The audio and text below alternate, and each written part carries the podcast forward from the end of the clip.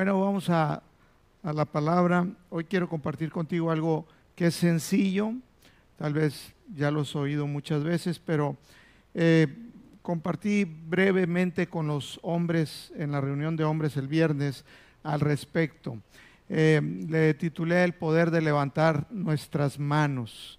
Fíjate que cuando empezamos aquí la iglesia en Gracia y Fe, algo que platicábamos mi esposa y yo, es que veíamos que la gente no levantaba las manos.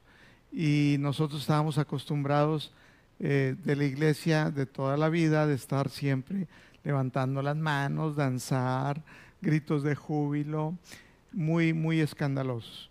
Pero bueno, nosotros decíamos, bueno, ¿qué pasa? ¿Por qué la gente no levanta las manos?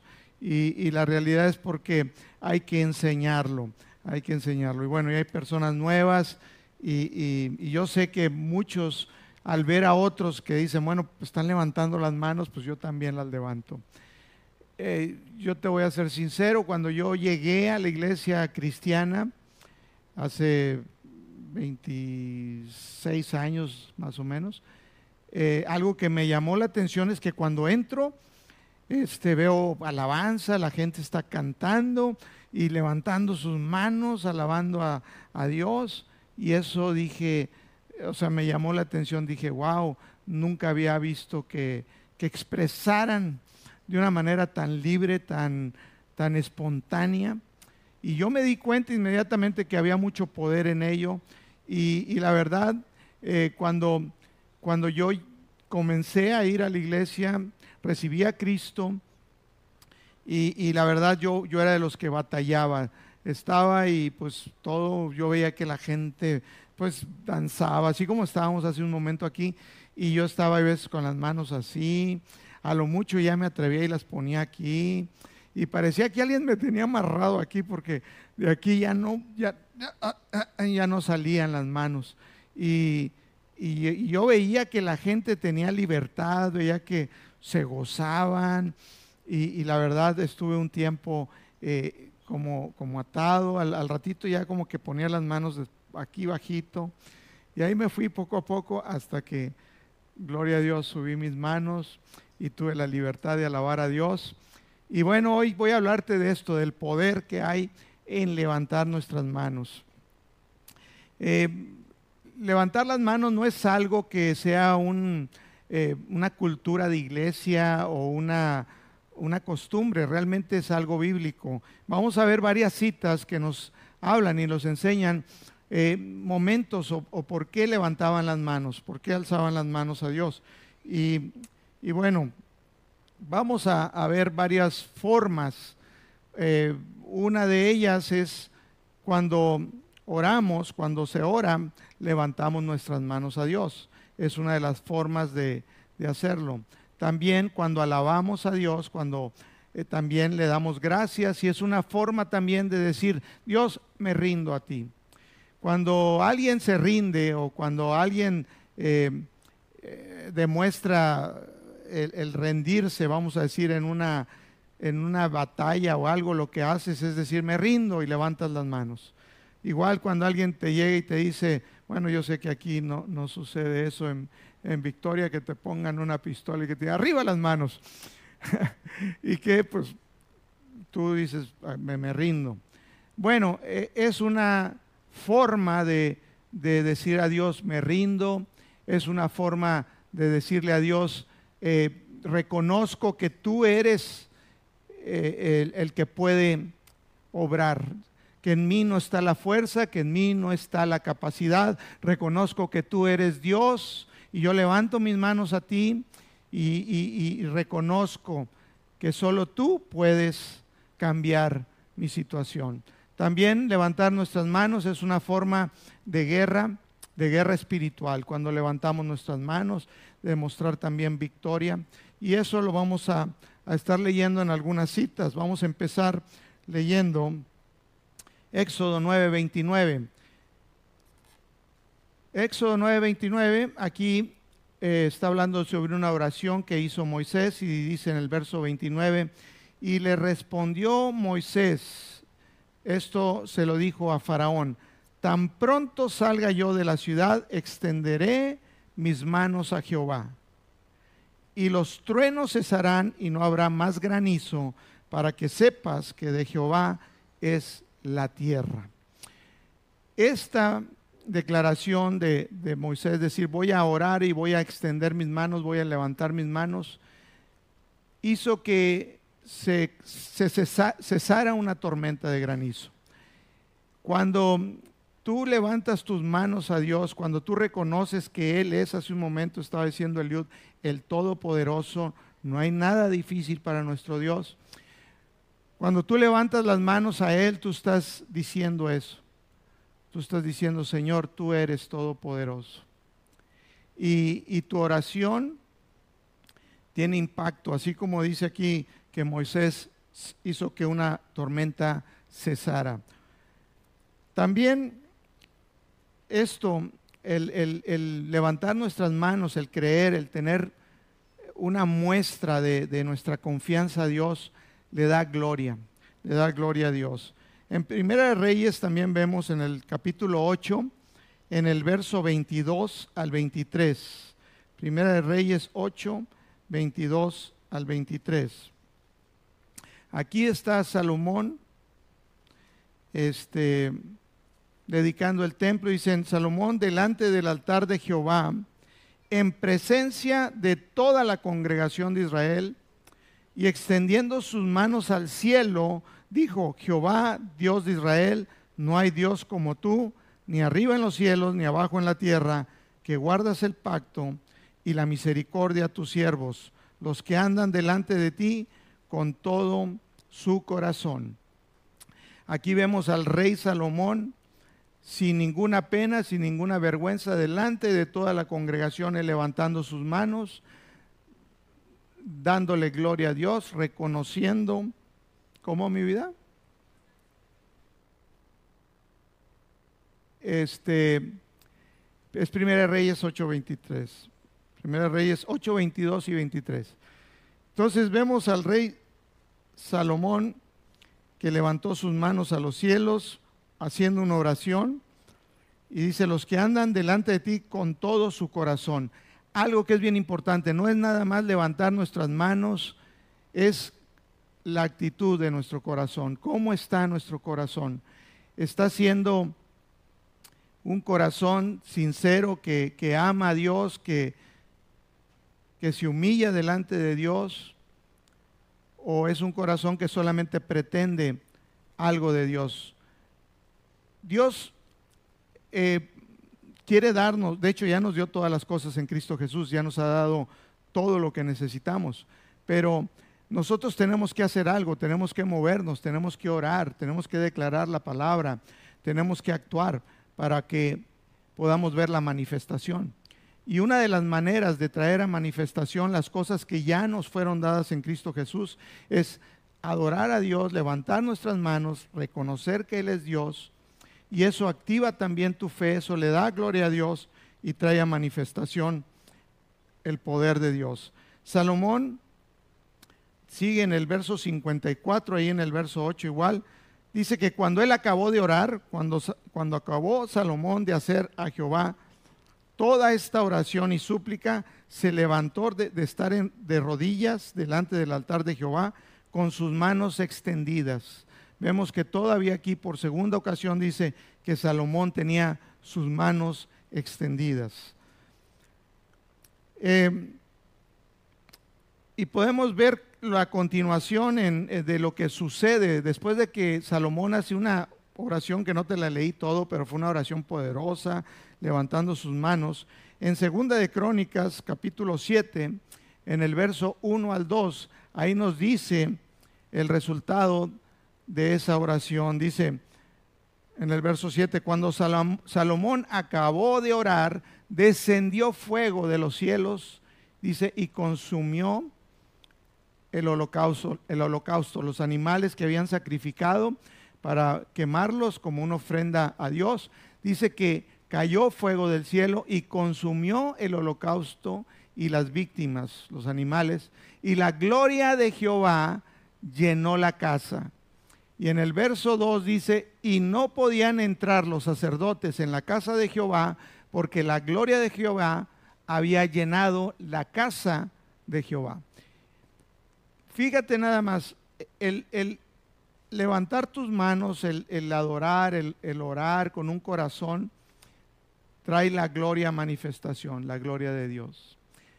Aquí en, en, Gracia y Fe podemos experimentar la presencia de Dios, podemos este, sentir su presencia. ¿Cuántos aquí han sentido durante las reuniones la presencia de Dios? Amén. ¿Sabes por qué? Porque hay sacrificios de alabanza a Dios. Eh, dice en Romanos 12.1 que ofrezcamos nuestros cuerpos como sacrificios vivos, santos, agradables a Dios. Que, esa es, que ese es nuestro culto racional, dice la palabra. Es la manera consciente de alabar a Dios. Y sabes, cuando hay un, una adoración, un, sacrificio, decir, Señor, aquí está mi vida, eh, hágase tu voluntad, lo alabamos, lo glorificamos, su gloria, su presencia cae. Donde quiera que se le alaba en espíritu y en verdad, donde quiera que se le ofrece a Dios un, sacrificio de, de vida, de alabanza a Él, su presencia, su presencia cae. Por eso aquí en Gracia y Fe podemos sentir su presencia. Ahora, si tú quieres vivir en victoria, si tú quieres ver en tu vida cambios, yo te puedo dar testimonio que el alabar en libertad a Dios, el levantar tus manos, trae cambios a tu vida. Dios comienza a tratar contigo, con tu corazón, y comienzas a escuchar aquí en, tu, en tu interior cosas que Dios te va a hablar, Dios, cosas que Dios te va a decir, ¿sabes qué, hijo? Deja esto, cambia aquello. Porque tú te dispones, cuando tú levantas tus manos a Dios, tú, tú estás abriendo un portal, tú estás abriendo un, un portal del cielo cuando tú te metes en alabanza y, te olvidas del que está a tu lado, te olvidas de que qué piensan de mí, algunos no las levantan, yo los veo ahí que estaban como, como yo al principio, ya amarrados, amarrados. Sabes una cosa, quieres entrar a la dimensión, al ámbito celestial de Dios, esta es una manera de hacerlo. Levántale tus manos a Dios y alábalo y habla con Él entrégale tu vida, ríndete, dile, Señor, aquí está mi vida. Te entrego todo lo que soy. Te aseguro que tu vida no va a ser la misma. Tu vida va a comenzar a tener cambios. Vas a comenzar a ver la gloria de Dios manifiesta. Pero esto es muy, muy poderoso, muy, muy poderoso. Eh, veo personas que se mantienen en el mismo lugar, veo que sus vidas no avanzan, que no hay cambios es porque no han decidido disponerse, eh, eh, tanto en oración y levantar sus manos. Hay veces oran, mira, no podemos orar desde una perspectiva eh, arrogante o desde una perspectiva, Dios es que dame esto, Dios es que por qué yo necesito que me ayudes en esto. Es importante que primero nos acerquemos a Él con corazones sencillos Dice que, un corazón humillado, un corazón contrito, Dios no desprecia jamás. Pero un corazón eh, altivo, orgulloso, ese sí, Dios no lo va, no, Dios no lo va a, considerar. Dios eh, da gracia al humilde, pero dice la palabra a los que son orgullosos, ¿qué, qué dice? Los resiste, los resiste. Entonces, algo que nos hace practicar la, humildad, el rendirnos a Dios, es levantar nuestras manos. Levantar nuestras manos. Pero vamos a, ver también que levantar nuestras manos es una forma bíblica. O sea, esto es algo que, que en la palabra nos vienen muchísimos ejemplos. Vamos a ver otro ejemplo, Éxodo Déjame ver otro ejemplo.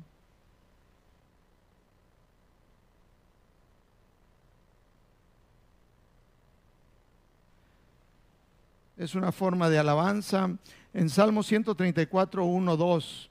La voluntad de Dios es que todos, todos, todos, todos sus hijos, todos sus su pueblo, su iglesia, levante manos, levante manos a Dios. Dice en el Salmo 134, mirad, bendecida Jehová, vosotros todos los siervos de Jehová, los que en la casa de Jehová estáis por las noches. Alzad vuestras manos al santuario y bendecid a Jehová. Alzad, ahí en ese tiempo levantaban sus manos hacia el templo, porque ahí estaba, ahí habitaba la presencia de Dios. Dice, y bendecid a Jehová. Nosotros levantamos nuestras manos a los cielos, porque ahí está, ahí está Dios. Dios también está en nuestro espíritu, está con nosotros aquí, pero Él también está allá en el cielo. De la misma manera como dice en Efesios 2.6, que nosotros estamos aquí en la tierra, pero estamos también sentados con Cristo en los lugares celestiales. Nosotros estamos ahí también. Entonces, desde la perspectiva que tú quieras, tú estás cuando levantas tus manos en la presencia de Dios, Dios te está observando, Dios está eh, viendo y eso, eso produce que el poder de Dios, que el bien de Dios se manifieste en tu vida. La voluntad de Dios también vemos en el Nuevo Testamento, porque me dices, pastor, leíste puro Antiguo Pacto, puro Antiguo Testamento. Vamos a leer en el, en el, en, el Nuevo Testamento, en el Nuevo Pacto, en Primera de Timoteo 2.8. Aquí está el apóstol Pablo dándole instrucciones al pastor Timoteo, a un joven pastor, sobre cómo llevar la iglesia. Y le estaba dando algunos consejos. En primera de Timoteo 2.8 le dice Pablo a Timoteo, quiero pues que, que los hombres oren en todo lugar levantando manos santas. Dice, sin ira y sin contienda. Es la voluntad de Dios que todos los hombres y está hablando del género humano, hombre, mujer, levantemos manos santas a Dios. ¿Sabes? Manos santas sin ira y sin contienda. Nosotros por la sangre de Cristo fuimos justificados de todos nuestros pecados y tenemos libertad de levantar nuestras manos. Pero Dios sí quiere una cosa, que no tengamos nada contra ningún hombre, que siempre perdonemos, algo que es esencial para nosotros como hijos de Dios es el perdón. Perdonar, no tener ira, contienda, no tener ninguna situación nadie. Si alguien te ha hecho algo, perdónalo. Perdónalo. Si Cristo Jesús a ti y a mí nos perdonó una deuda grandísima, bueno, lo menos que nosotros podemos hacer es también cualquier ofensa, cualquier persona que nos haya dañado, no importa qué, perdonarlo. Y ahí dice, levanten sus manos todos los hombres, todas las personas, hombres y mujeres, sus manos eh, eh, santas, sin ira y sin contienda. El pastor o profeta Kenneth Hagan eh, decía algo, decía, ah, es importante que a Dios se le levante manos. Es la forma correcta de alabarle, de adorarle levantándole manos. Él decía, a los hombres se les aplaude, pero a Dios se le levantan manos santas. Yo estoy de acuerdo en aplaudir porque pues puedo usar todo mi cuerpo para alabar a Dios, palmas, manos, pies, todo mi ser alabe al Señor. Pero, todo mi ser. Pero eh, sí creo que es algo importante y, muy eh, esencial el que nosotros levantemos nuestras manos a Dios. También levantamos las manos para hacer guerra espiritual. Esto es algo que, que yo lo veo muy importante. No, no, no quiere decir que una cosa sea más importante que otra, pero para mí desde un principio fue notorio el saber que cuando yo levantaba mis manos, es más, cuando yo danzaba o cuando yo a veces le hacía así, decía, te estoy pisando, diablo, cuando yo levantaba las manos, yo sabía que guerras espirituales se estaban llevando a cabo y cosas en las cuales Dios me libró, me liberó. Y vamos a leer juntos Éxodo capítulo 17, verso 8 al 13 en la nueva traducción viviente. Éxodo 17. Y aquí está Moisés con el pueblo de Israel y el pueblo de Israel está enfrentando una batalla. Dice en el verso 8, voy a leer del verso 8 al 13, dice, mientras el pueblo de Israel aún se encontraba en Refidim, los guerreros de Amalek lo atacaron. Así que Moisés le ordenó a Josué, escoge algunos hombres para salir a pelear con el ejército de Amalek. Mañana yo estaré en la cima de la colina sosteniendo la vara de Dios en mi mano. Josué hizo lo que Moisés le ordenó y peleó contra el ejército de Amalek. Aquí estamos viendo que los amalecitas, enemigos de Dios, enemigos del pueblo de Israel, un pueblo que se distinguía por, por venir a atacar otros pueblos y, era para robar, matar y destruir. Era la, el pueblo de Amalek o los amalecitas era la representación, o decíamos, es el diablo mismo, el enemigo. El enemigo, dice la palabra, no vino sino para robar, matar y destruir. Y eso era lo que estos amalecitas iban a hacer al pueblo de Israel. Y Moisés le dice a, a Josué, júntate los mejores hombres, júntate gente que sepa pelear y, pues vamos a entrarle, vamos, a ir a, a, pelear y a defendernos de los amalecitas. Y dice, mientras dice que escoge algunos hombres para salir a pelear contra el ejército de Amalek, mañana yo estaré en la cima de la colina sosteniendo la vara de Dios en mi mano. Josué hizo lo que Moisés le ordenó y peleó contra el ejército de Amalek. Entre tanto Moisés, Aarón y Ur subieron a la cima de una colina, de una colina cercana. Mientras Moisés sostenía en alto la vara en su mano, los israelitas vencían, pero cuando él bajaba la mano, dominaban los amalecitas. Pronto se le cansaron tanto los brazos que ya no podía sostenerlos en alto. Así que Aarón y Ur le pusieron una piedra a Moisés para que se sentara. Luego separaron cada, a cada lado de Moisés y le sostuvieron las manos en altos, en alto. Así sus manos se mantuvieron firmes hasta la puesta del sol. Como resultado, Josué aplastó al ejército de Amalek en la batalla. Fíjate nada más, aquí dice que mientras Moisés tenía sus manos levantadas, el pueblo de Israel iba ganando. Al momento que ya se cansó, dijo, ya no puedo, ya las bajaba, déjame descansar tantito, el pueblo de Amalek comenzaba a ganarle al pueblo de Israel. Por eso mismo se pusieron abusados, dijeron, ¿cómo le hacemos Moisés? Va a durar tan, tan duros los trancazos ahí, va a durar un rato la guerra, la pelea, y pues aquí nos estamos dando cuenta que la guerra que se estaba llevando ahí no era una guerra natural, era una guerra en lo espiritual. Déjame decirte que muchas cosas de las que tú y yo enfrentamos en la vida y que parecen naturales, realmente son espirituales.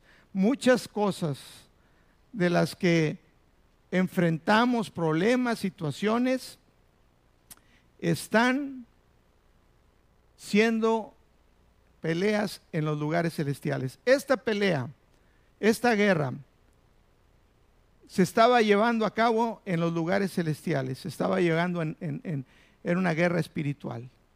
El pueblo de Israel a lo mejor no tenía la capacidad de lograr esa guerra.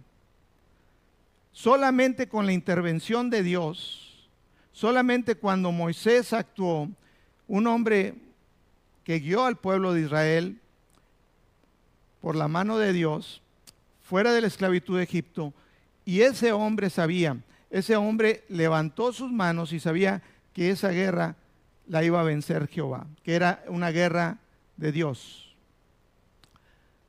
Muchas veces enfrentas dificultades, muchas veces vamos a enfrentar dificultades y pensamos, pues me voy a preparar, me voy a preparar para enfrentar esta dificultad. Pero déjame decirte, tus guerras, dice en la palabra, dice que nuestra lucha no es contra carnes ni sangre, De hecho, esa cita es en 2 Corintios 10, 3, 5. Dice, pues, no, perdón, Efesios 6, 12, porque no tenemos lucha contra carne ni sangre, sino contra principados, contra potestades, contra los gobernadores de las tinieblas de este siglo, contra huestes espirituales de maldad en las regiones celestes. Una de las cosas que yo aprendí ah, muy temprano en mi caminar en Cristo es los problemas que yo tenía, las situaciones que estaba enfrentando. Yo iba y levantaba mis manos a Dios, iba a alabar. Yo sabía que cada vez que iba a la iglesia y me ponía a alabar a Dios, yo estaba haciendo guerra. Cosas estaban sucediendo. Cosas estaban moviendo en lo espiritual. Yo sabía. Hasta el día de hoy yo lo hago. Todos los días vengo a orar y todos los días vengo a levantar mis manos por ti. Todos los días vengo de 7 a 10 de la mañana. Y tengo 7 a 9 de la mañana, sí, sí. Y tengo a Aarón y a Ur conmigo, porque ahí está mi hermana Silvia. Y, y también Minerva, no, también está Ludi, Ahorita ya está viniendo mi esposa y me ayudan a levantar las manos. Porque yo me canso. No que las tenga todo el tiempo así, pero estamos en relevo y estamos orando, intercediendo. Porque nuestra lucha no es contra carne ni sangre. En 2 Corintios 10, del 3 al 5, dice, pues, aunque andamos en la carne, no militamos según la carne porque las armas de nuestra milicia no son carnales, sino poderosas en Dios para destrucción de fortalezas. Aunque andamos en la carne, aunque tú vas y tratas de resolver tus situaciones, cuando tú no consideras a Dios, cuando tú dices, no, yo voy a ver, o, o te guías por tu propia prudencia, sabio en tu propia opinión, desiste de ello. Dios quiere ayudarte, Dios quiere guiarte, Dios quiere que tú camines por caminos rectos. En el Salmo 23 dice, porque tú me guías por caminos rectos de justicia por amor de tu nombre. Él quiere que tú pases por lugares deleitosos, donde hay pastos verdes, donde hay aguas de reposo. Pero muchas veces nos metemos en problemas y más problemas. Una, porque desconocemos y pensamos que nuestros problemas son naturales. Tú dices, no, todos los problemas que yo tengo son naturales. Entonces tú peleas. Sabes, el rey David era un hombre de guerra. Y él ganó muchísimas batallas. Pero sabes qué? No las ganaba él, las ganaba Dios. El día que el rey David se creyó mucho y dijo, voy a contar cuánto ejército tengo. Dios se enojó y le dijo, ¿por qué cuentas el ejército? ¿Por qué te estás contando que es con tus fuerzas? Ese día comenzó a caer, a perder batallas, hasta que David se arrepintió. Muchas veces así estamos nosotros, vamos y andamos en nuestro diario vivir, tomamos decisiones y y no tomamos tiempo para levantar nuestras manos y saber que nuestras armas no son carnales. Las armas de nuestra milicia no son carnales, sino poderosas en Dios para destrucción de fortalezas. A veces me canso, pero yo sé el poder que hay en ello.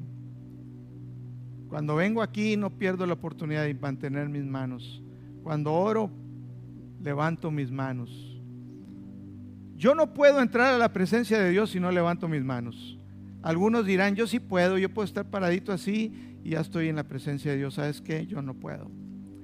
Yo cierro mis ojos, yo levanto mis manos, reconozco que Él es Dios y comienzo a entrar en su presencia. Comienzo a sentir su poder. Y cuando tengo un problema, Muchas veces Dios me ha dicho, tú no vas a pelear, déjamelo a mí, es mi batalla. Ahorita tengo una batalla que Dios me dijo así. Me dijo, hijo, confía.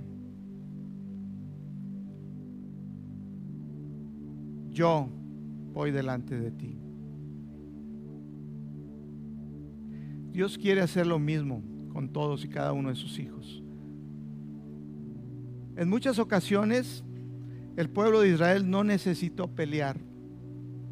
Los enemigos se confundían. Cuando tú levantas tus manos, sabes, cuando tú traes un problema grave y tú vienes a la iglesia y como David cuando lo venía persiguiendo Saúl, se fue al desierto de Judá y ahí dijo, Señor, yo siempre te alabaré y a ti levanto mis manos.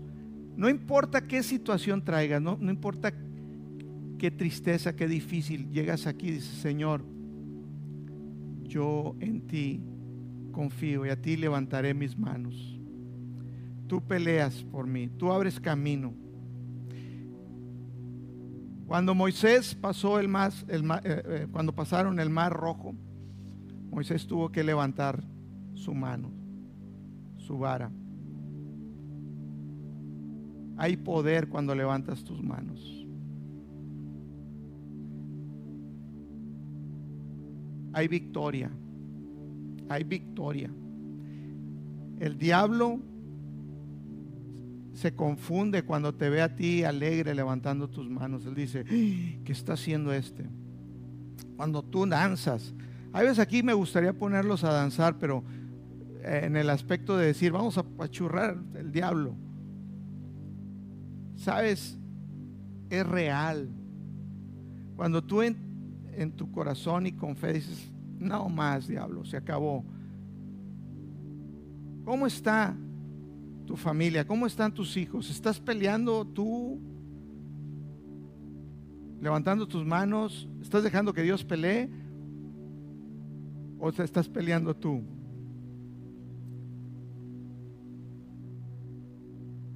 Hay poder. Aleluya. Le ponte de pie. Hay mucho poder.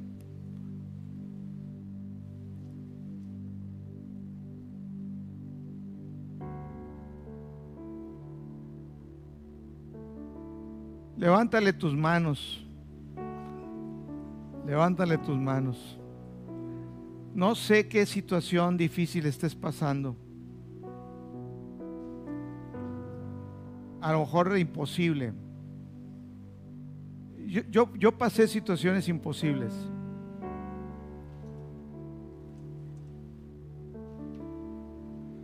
No te la quiero contar, pero yo, yo conozco de situaciones imposibles. Y yo vi que Dios abrió un camino donde no había camino.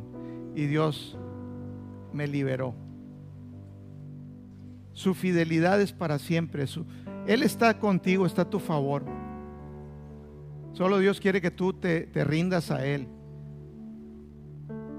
Que tú digas, Señor, yo no puedo. Todo lo yo le decía, ¿sabes qué, Señor? Entre más yo le muevo, más me hundo. Estoy como la arena movediza. Entre más le muevo, entre más trato de salir, más me hundo. Yo no puedo. Y, y sabes, Él pelea por ti. Tú no sabes cómo, pero Él va a rescata, Él va, abre, mueve, puede mover un país a tu favor. Puede mover, Dios es todopoderoso.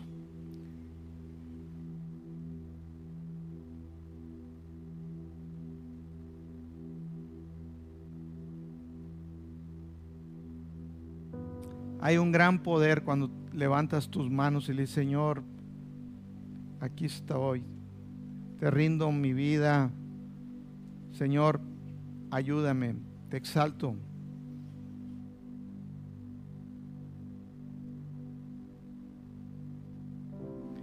Aleluya, aleluya. Vamos a cantar y vamos a levantar nuestras manos al Señor.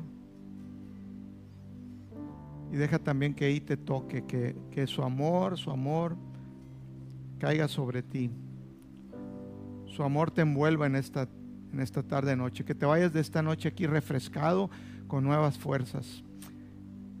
refrescado en tu, en tu alma, en tu, tu corazón y con nuevas fuerzas. Tú no estás solo, Dios está contigo. Dios nunca te deja, nunca te desampara. Él está contigo y Dios está a tu favor. Dios está a tu favor, nunca en tu contra. Y si en algo estás mal, levanta tus manos y Él te va a decir, hijo, corrige esto. Y vas a ver la gloria de Dios. Vas a ver la gloria de Dios. Dios te va a dar más de lo que tú esperas.